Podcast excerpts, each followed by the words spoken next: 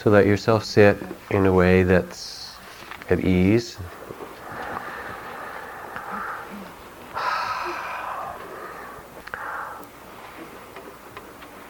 As we come together to meditate, in the course of 40 minutes of sitting, not for each individual, but perhaps collectively in the room, there is most every kind of human experience being felt or imagined or run through the consciousness of meditation. And the idea in the sitting isn't to have a particular experience, but to discover this great human capacity for wakefulness and freedom and compassion in the midst of the whole range of our humanity. Over the course of this summer, I am or have been going through a series of teachings um, called the paramitas, which are the qualities of our inherent nobility or Buddha nature.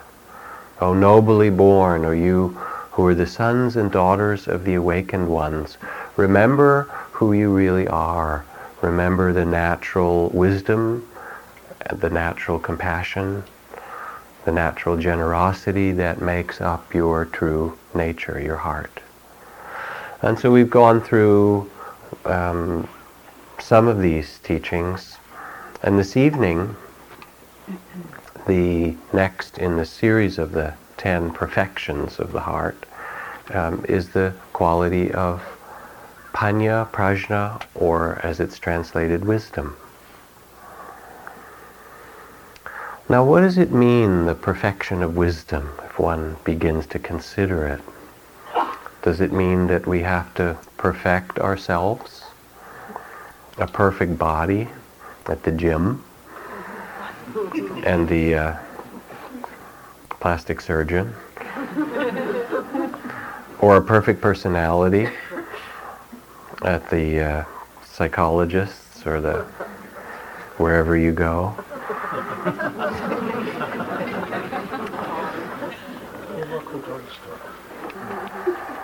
The drugstore, somebody said. Yes, that's right.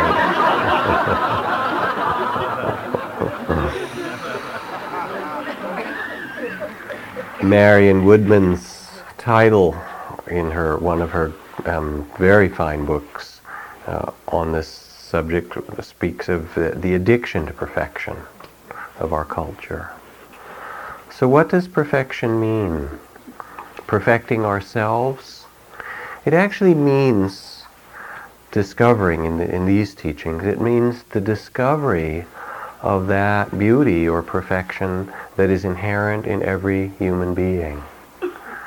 And the perfection of wisdom then is that great wisdom which is universal and eternal and to be found in us in any moment of experience. It's a discovery of that understanding that is here and now. There are uh, a whole series of Buddhist texts on the perfection of wisdom. Um, the great texts of the Diamond Sutra, which says, Thus shall ye think of this fleeting world, a star at dawn, a flash of lightning in a summer cloud, an echo, a rainbow, a phantom, a dream. This is one teaching of wisdom, to see with that clarity that things are here in this form for but a moment, and then they change. Or the Heart Sutra, which begins, fundamentally begins with the teachings that form is not different than emptiness. Emptiness is not different than form. All things are born out of emptiness are created out of emptiness return to emptiness. It is their nature, like a dream. or the Sutta Nipata, where the Buddha speaks about those who cling to body, feelings, mind, opinions, and views, and who therefore suffer. and those who understand the nature of body, feelings, mind, views, without clinging. Find a freedom. Who could alter such a one who does not cling to views of any kind? This is the great freedom. Prajna, wisdom. There's a, a text that I speak of the the uh, text of complete and perfect wisdom in 80,000 verses that we sometimes chant one syllable of, the summary of that text, the chant that goes, ah, letting go. The reason it's the summary of all the teachings of wisdom is that there is change in the world, and the wise heart knows not to cling to the change, but rather to trust or rest in that deeper understanding through the cycles and seasons, the joys and the sorrows. So, as the Buddha says, cut through the strap and the thong and the rope, and loosen the fastenings, and unbolt the doors of the heart, and awaken. Awaken to that which is true now and always.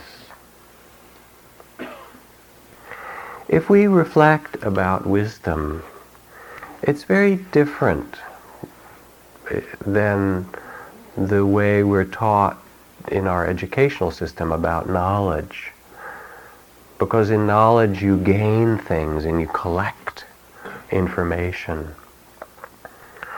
And it's also different than the kinds of powers that we may have heard about um, in all kinds of spiritual and mystical teachings and traditions. Somehow thinking if I have enough knowledge, then I'll be wise.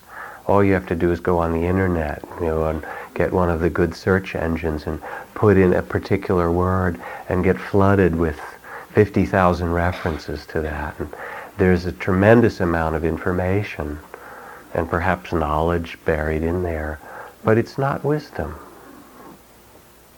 Wisdom isn't knowledge. No matter how much you know of chemistry or physics or sociology or whatever you study, it may or may not be together with wisdom. Wisdom is certainly not powers. People confuse that. Oh, this great spiritual teacher has all these powers, able to do things that are just amazing. So she must be wise. I don't know. Now those guys can sit naked in the snow at 18,000 feet, and they have such powers of mental discipline that if they put their mind to it, hell, they can generate enough heat to melt the snow for 20 feet around those Tibetan yogis. Now you put that Tibetan priest on the mound, naked or not, with a baseball in his palm, and he'll take that power of concentration and make the ball disappear and then materialize down the line in the catcher's mitt. That's my idea of a relief pitcher.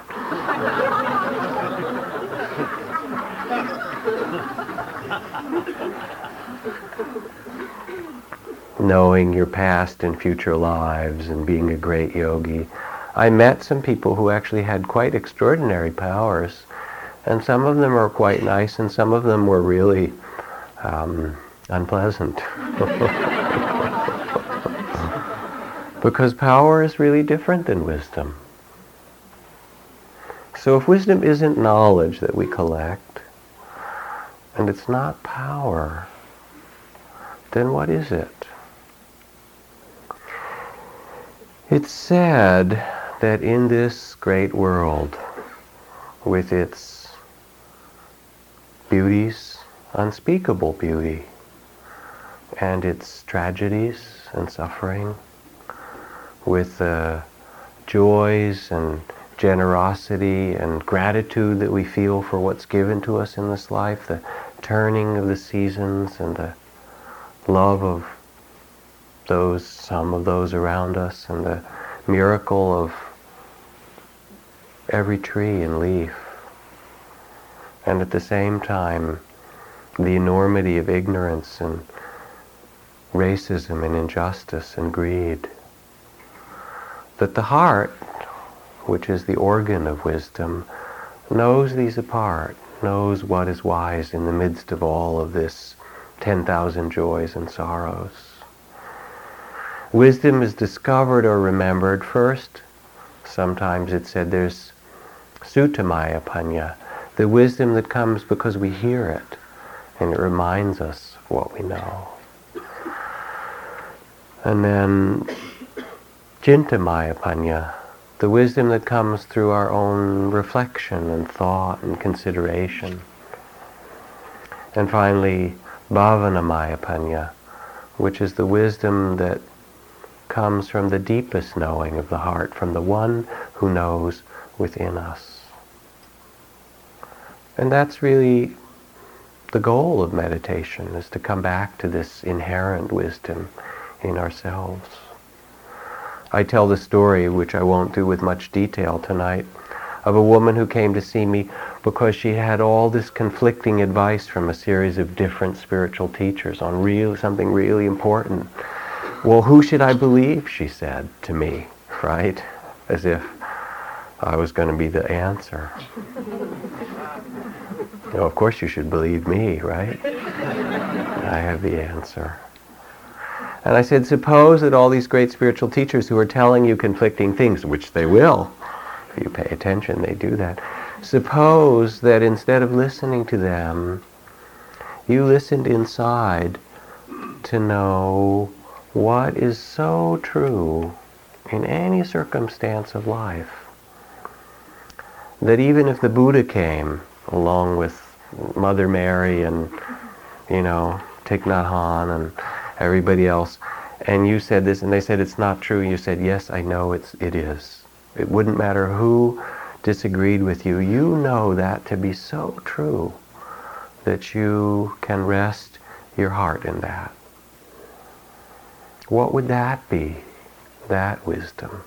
Very simple. She said, well, everything changes. That I know. And therefore nothing can be possessed or grasped.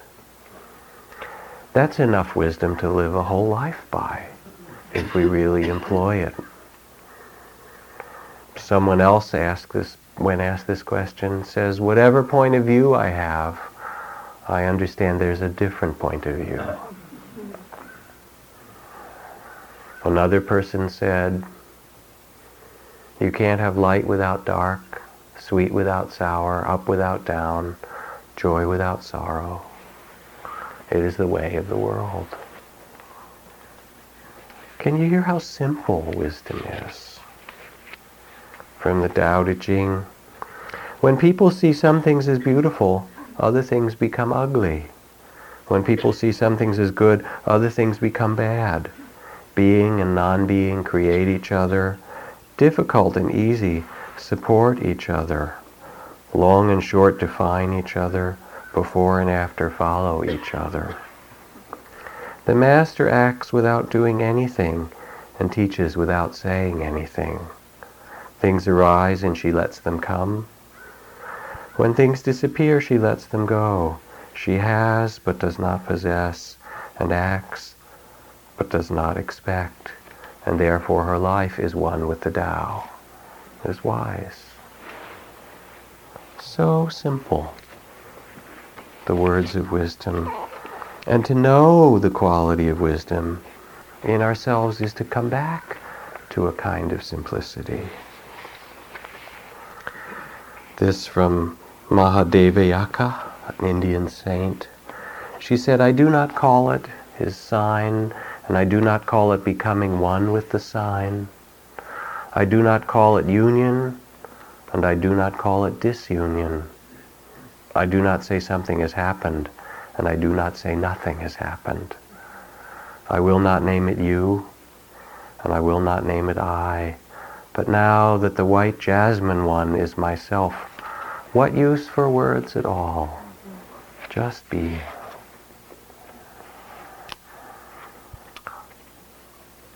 Or Mechtild of Magdeburg.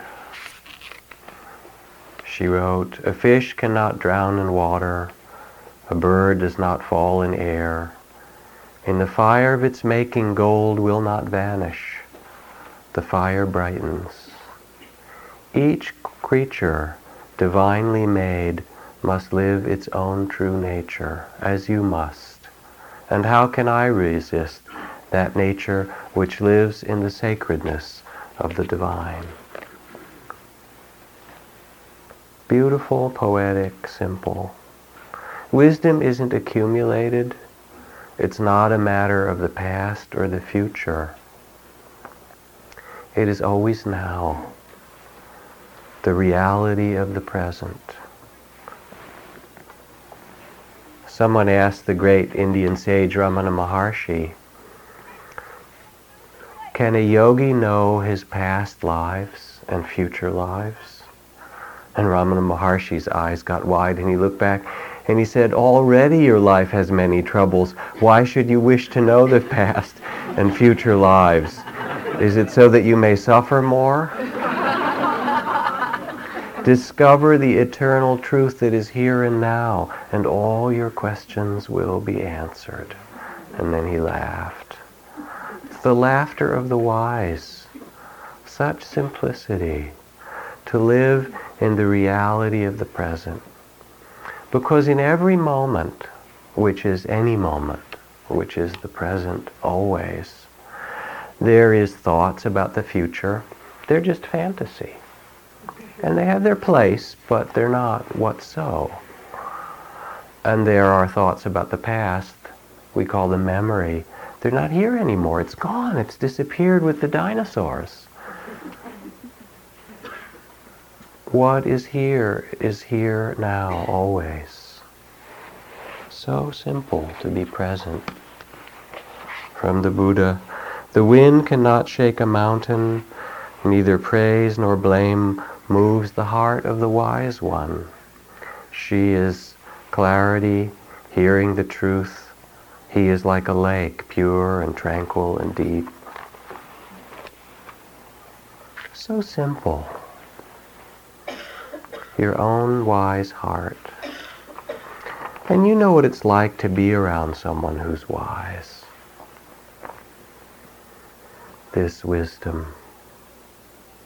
What is wisdom? One of the Buddhist texts says, it is like a lamp that's been overturned, set upright, like a light in the darkness, like the sun arising. It's that seeing in the heart, the awakening to the way things are just now. The truth of things. My teacher Ajahn Chah used to love to talk about the way things are or he would use the phrase, it's like this, isn't it? And because he was probably the wisest person I ever met, and he had this very joyful and kind of playful sense of humor. Um, but he also would kind of challenge people with his wisdom as they would come and see him, because he would tell the truth.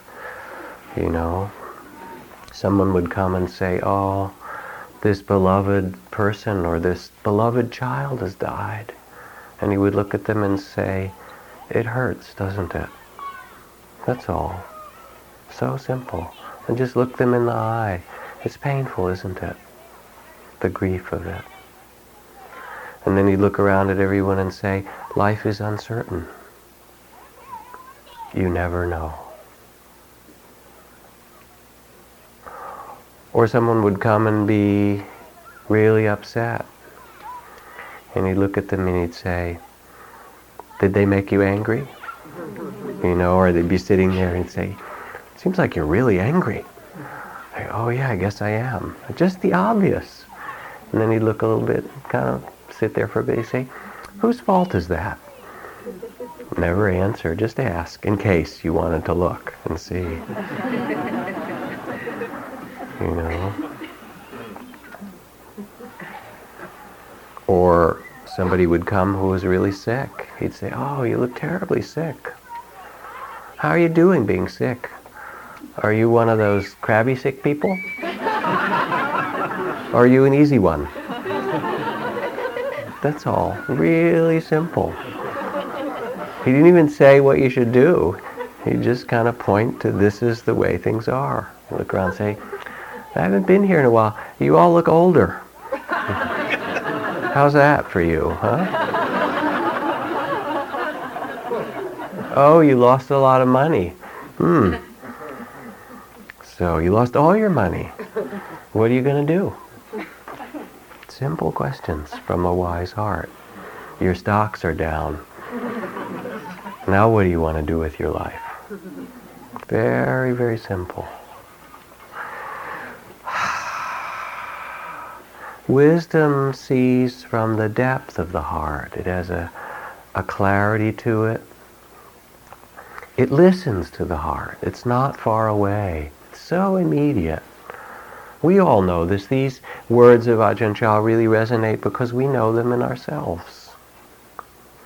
I read in the paper in Michigan State, the psychology services of the State Office of Education developed a program to be implemented statewide for reducing stress levels measured in school-aged children. You know, school has gotten really nutty. Everybody's trying to get into the best colleges and then get into the best graduate schools and, you know, then get the best paying job or whatever it is. Um, and it's not really very good for our children or our culture or our lives. So it said the program centered around the introduction of deep and relaxing breathing for all the children in Michigan schools. But after two months, the program was canceled due to a rash of parent complaints that the effect of breathing was producing mystical experiences in other non-Christian states in their children.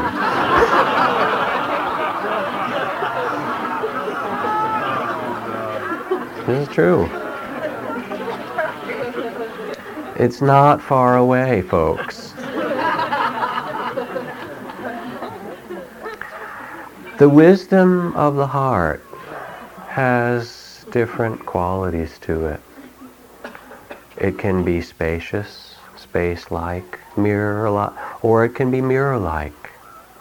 The space-like wisdom sees the way things are. It tells the truth, as Ajahn Chah said. It opens the heart to this moment wisely.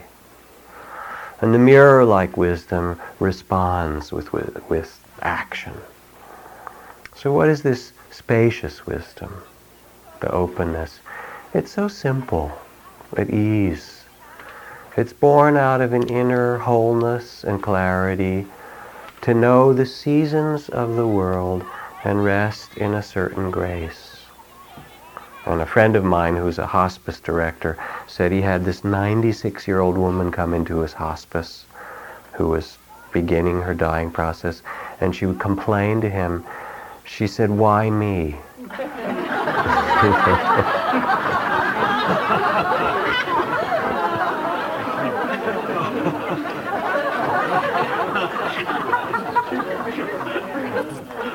Come on.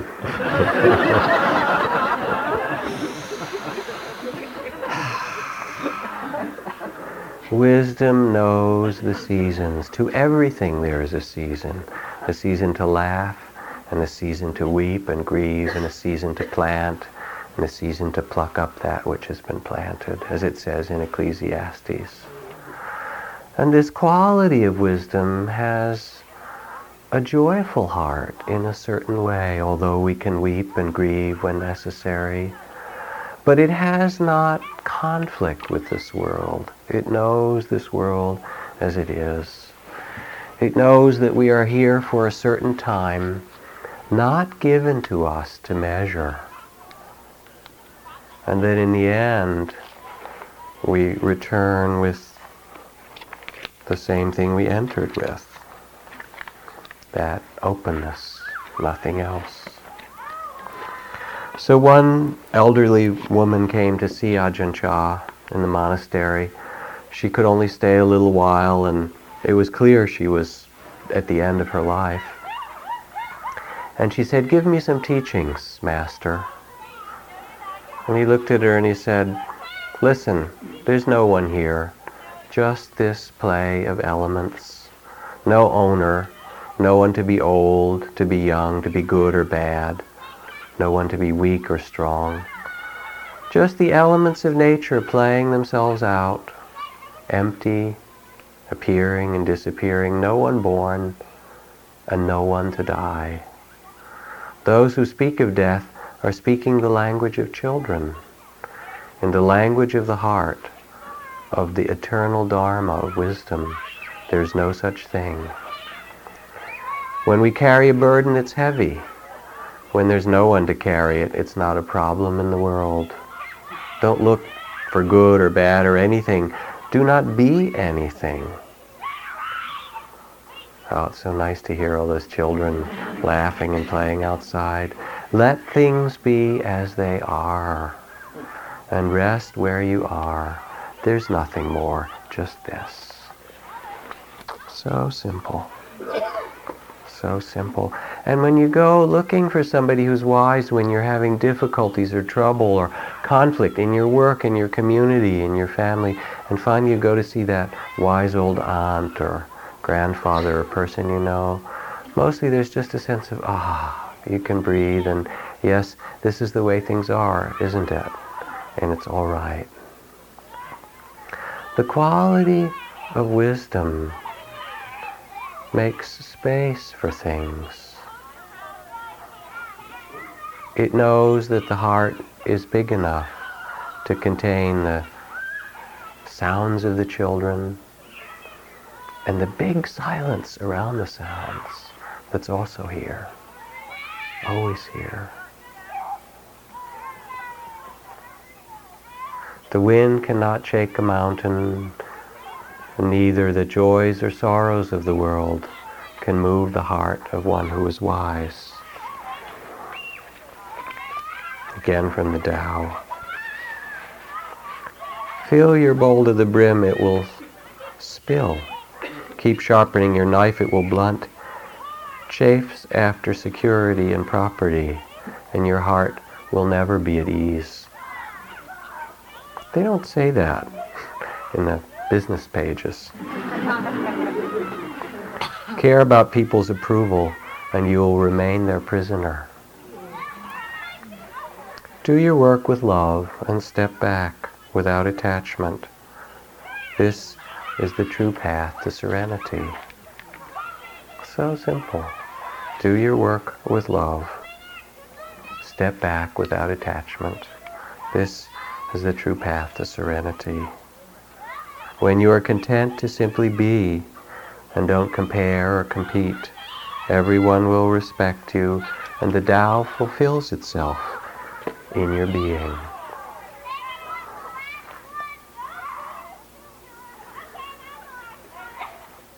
The wisdom of the heart sees this great dance of life with its joys and sorrows. It weeps in the sorrows of others. It laughs. But it knows what's true. Like my teacher Ghosananda, the Gandhi of Cambodia, who could say in the midst of the worst terrible war, look at this crowd of people who'd suffered enormously and say, hatred never ceases by hatred. But by love alone is healed. This is the ancient and eternal law. And it was true in Cambodia, and it's true in the Middle East, in Palestine, and in Israel, and Bosnia, and Croatia, and Afghanistan. It's true in our cities.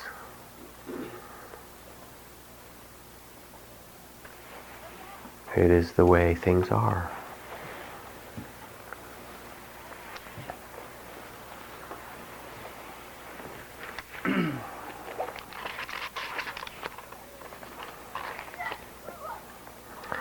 the thought manifests as deed. The deed develops into habit. The habit hardens into character. The character passes into a lifetime. So watch the ways of thought with care and let it always spring from loving kindness for all that lives.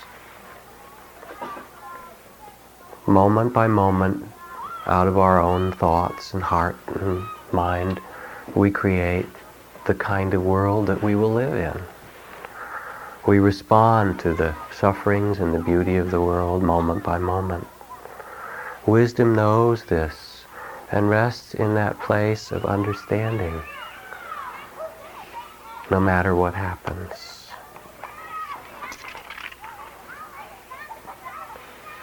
There is a reality to the present.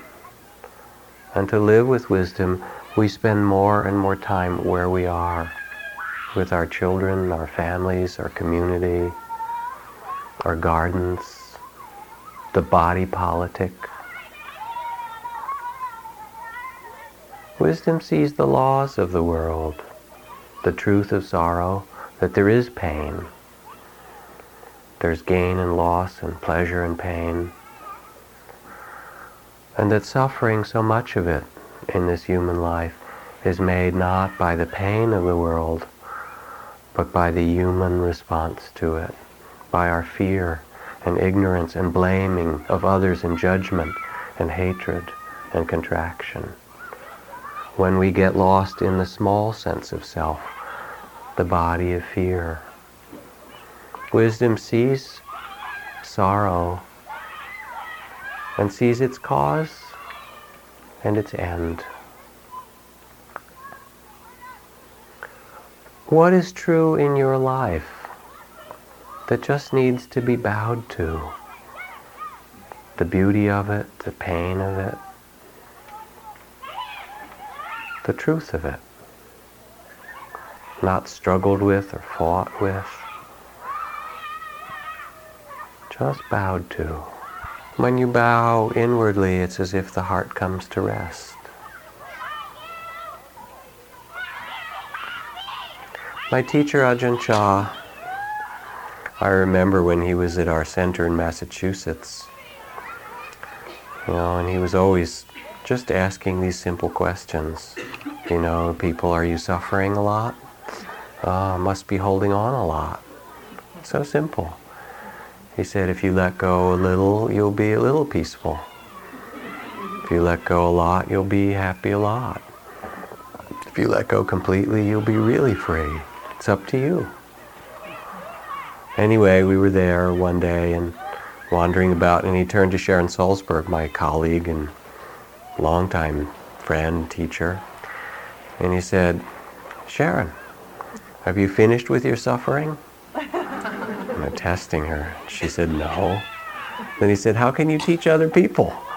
You haven't finished with your own. And she looked back at him and she said, well, I know suffering and I know its cause and I know its end. And even though I haven't ended it completely, I know enough of that to tell other people how it works.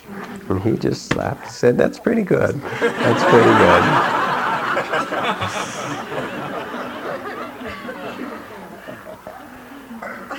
The space of wisdom is a clear heart, a letting go, a non-possessing. The cloud of unknowing, the don't know mind. It's such a mystery, this life. And wisdom doesn't hold views about it. It's this way or it's that.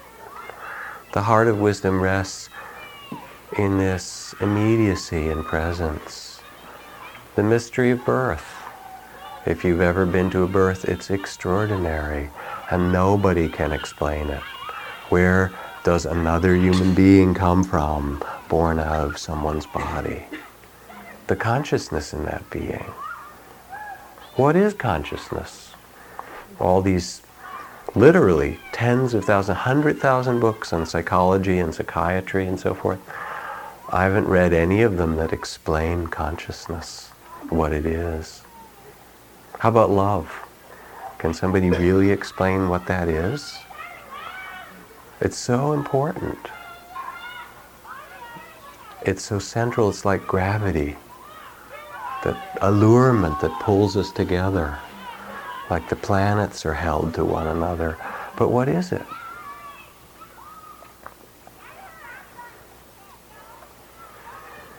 one million species of beetles on this earth. Incredible, huh? A million different kinds of beetles. Why?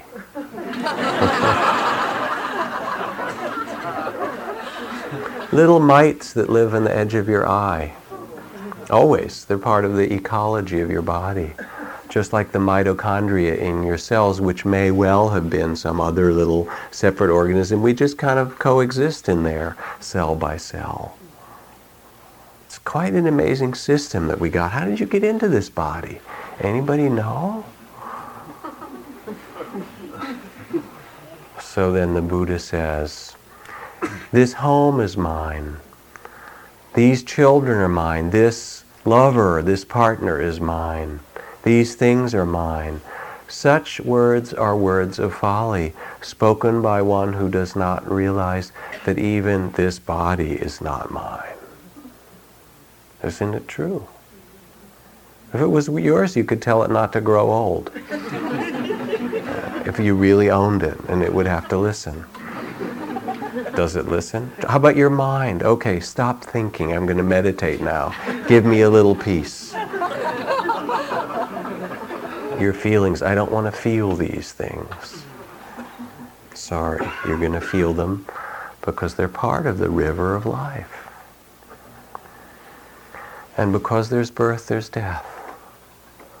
Because there's day, there's night. And birth is mysterious, and death is a great mystery that will come again and again to those around you, and then t- for your turn. And to sit with someone as they die. Such an amazing moment when the spirit that animates a being is gone. Silent, powerful, like a shooting, like a falling star something happens that's illuminated and that you can't put into words.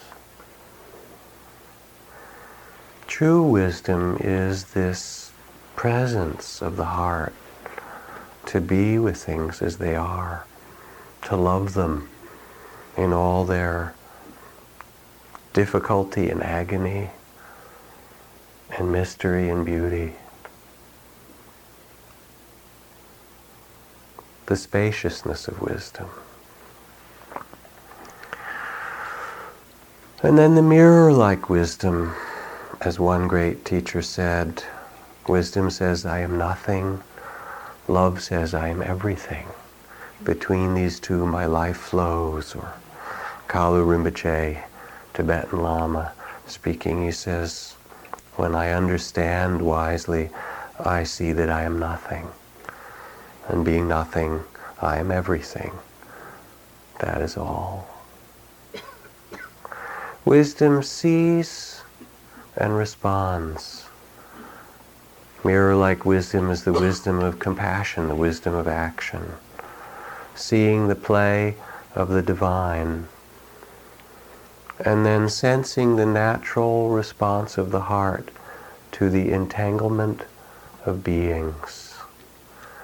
It's like that story of a man who's walking out of the grocery store carrying his bags of food. And somebody runs smack into him and he falls onto the ground. The groceries drop and the eggs break and the tomato juice splashes all over his clothes and everything is a mess. And he's so angry and he's about to yell at this person, What is the matter with you running into me like this? Are you blind? But before he can say the words, he looks and sees that the person really is blind and that they too are on the ground with the eggs and the tomato juice and the groceries scattered. And in that moment of seeing, says, Oh, can I help you up? Can I pick up your groceries too? Because we're all blind in some ways.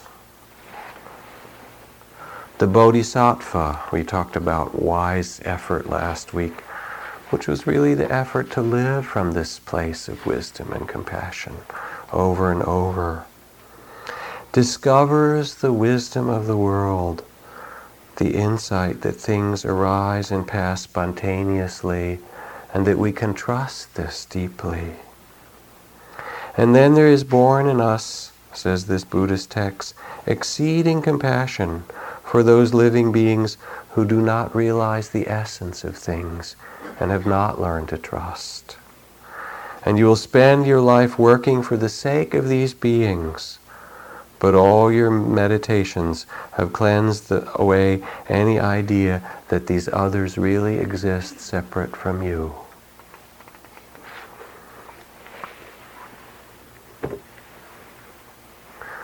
The mirror like wisdom that sees the sorrow as our own, sees the sick and brings medicine, sees the hungry and feeds them, sees the poor in spirit and offers the words of understanding.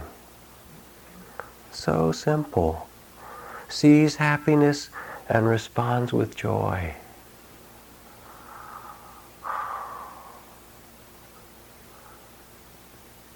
This wisdom also can cut through illusion. It's sometimes called discriminating wisdom the fearless wisdom that speaks of peace in wartime, that says what's happening here and there is crazy, that racism is insane, that trying to wipe out another culture or calling another group of people different than yourself and worse in any way is poison.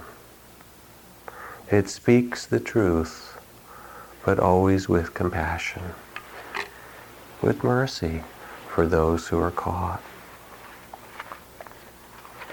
This from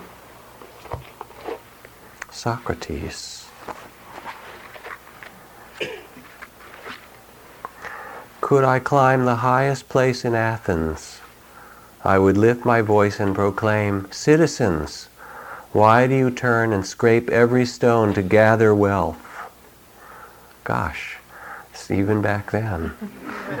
and take so little care of your children and those in need to whom someday you must relinquish it all. The voice of wisdom that sees what is needed because it's us. It is us. And from mirror like wisdom, there are a thousand skillful means. You don't really know what to do in that situation, in work or that conflict or in politics. But if you take a moment and close your eyes and ask your heart, the wisdom of your heart, what would the wisest being I can imagine do? What would the Buddha or what would Solomon or Mother Mary or Kuan Yin, the goddess of mercy, do in this terrible situation? They will come and tell you what they would do, and you will know what it feels like. Because the wisdom of Kuan Yin, the goddess of mercy, and the Buddha is there just a moment away. Because it is who you really are. So somebody came to me some years ago and said she was having so much trouble with her parents every time she went home. What to do? I got the story, you know. Her parents drank a bunch and they were kind of working class, TV watching, beer drinking, little bit redneck American culture. And she had trouble because she was going home and trying to be a sort of Buddhist nun. Just didn't fit into the family anymore. I reminded her that the Buddha had trouble when he went home with his own parents, and that Jesus didn't do very well with his family either. So it's not a new problem. It seems to be part of human nature, isn't it? Hmm? Wisdom. And I suggested when she went back to Detroit or Baltimore or wherever it was that they lived, I said, listen, take off your nun's robes, honey. Just go back in straight clothes. Sit down, watch TV, watch the game, and have a beer. Love them and don't try to teach them. Oh, yes, and one other thing don't stay very long. Two days, maybe three max, then you're out of there.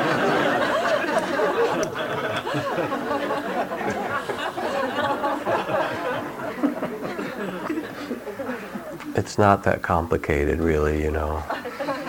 It isn't. We know if we ask inside, what would the Buddha do?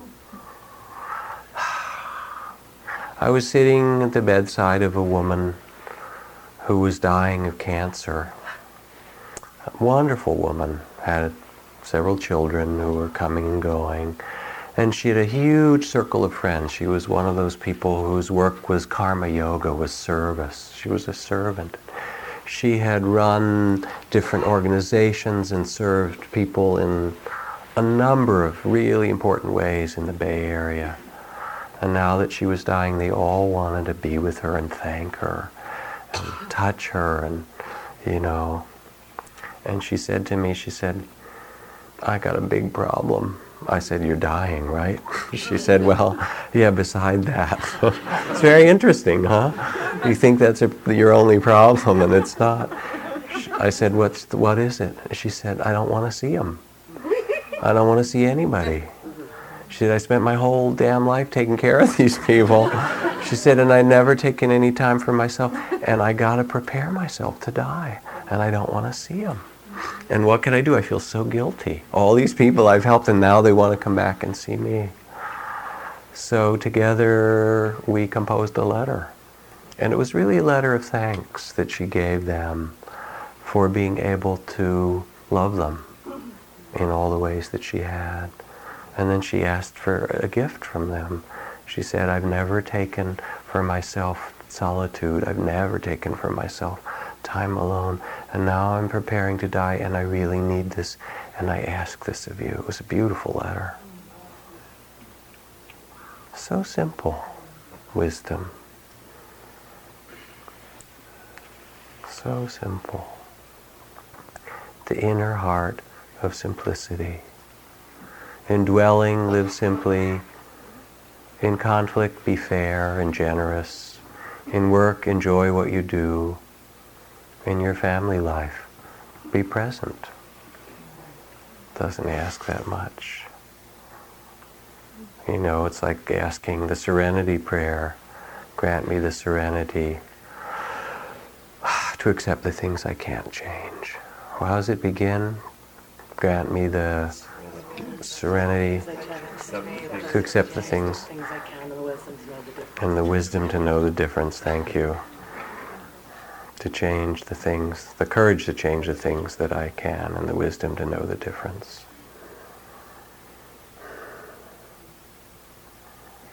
We have in us, in our own wise heart, the capacity to bear witness to the sorrows of the world.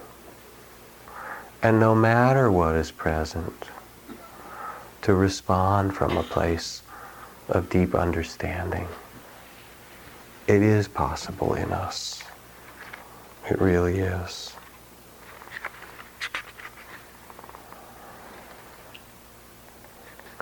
Perhaps we cannot prevent this world, says Albert Camus, from being a world in which children are tortured. That's a statement, isn't it?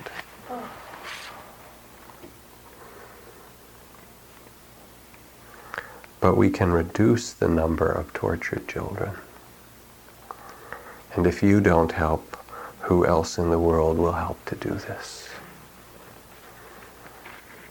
That's wisdom. It's not given to us to change the whole world. Would that we could. But it is given to us to respond to this world with a wise heart. And we have this capacity. And each of us must find our gift and our way to hold, to respond in a fearless way, to rest in our wisdom and let that be the gift of our life. To live fully and to die at peace.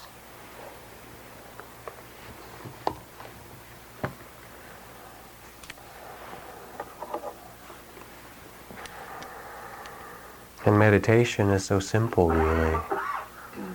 It's an invitation for us in this busy and complicated round of life to sit quietly, even with all the inner thoughts and turmoil and feelings, and with some breaths to come back to the heart, the heart of wisdom that says, yes, this is the sorrow and the beauty of the world as it is. And yes, this is the compassion that's needed to respond to it. Let's sit for a moment, please.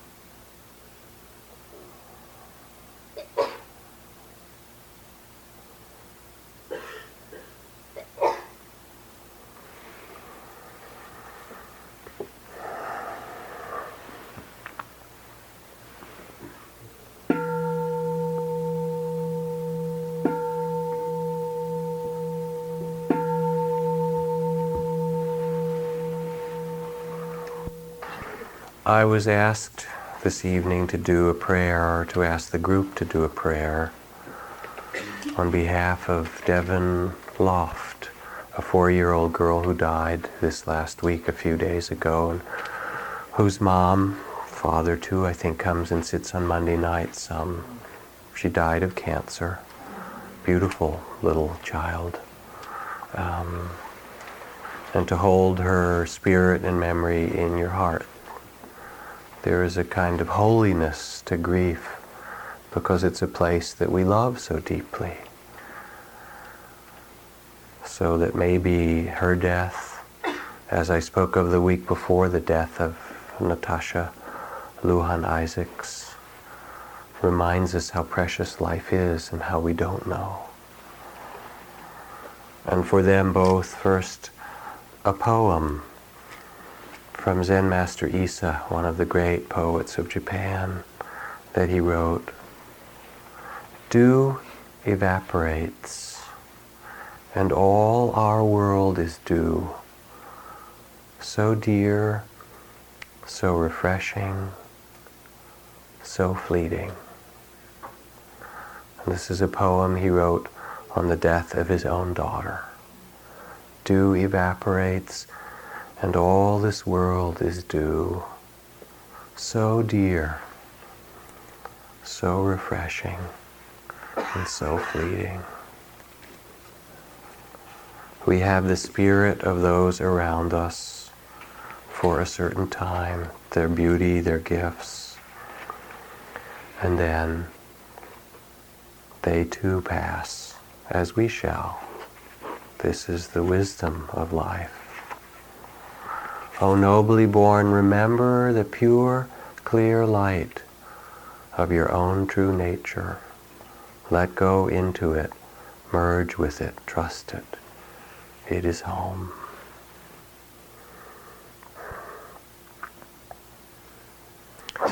I'd like us to chant the simple word Namo, which means to bow to, tonight. Like the greeting in India, Namaste nine times before we go out. And as we chant, you can bow to the parents of these children who have died and their grandparents and their friends, family, and to their spirits, and to all those who've lost family members, to all those who are sick, to all those in difficulty, to all those who have forgotten their way. Guess that's about everybody, isn't it? Hmm.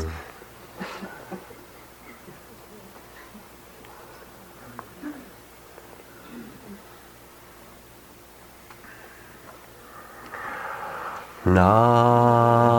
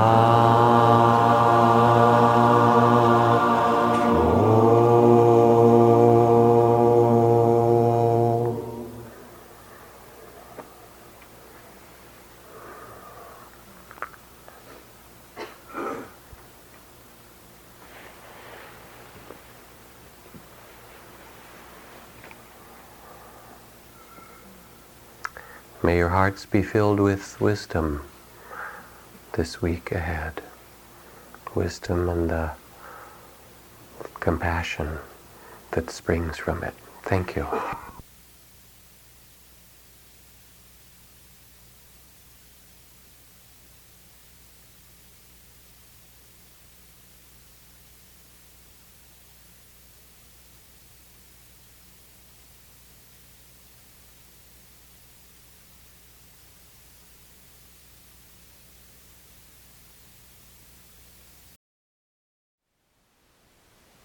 Thank you for listening.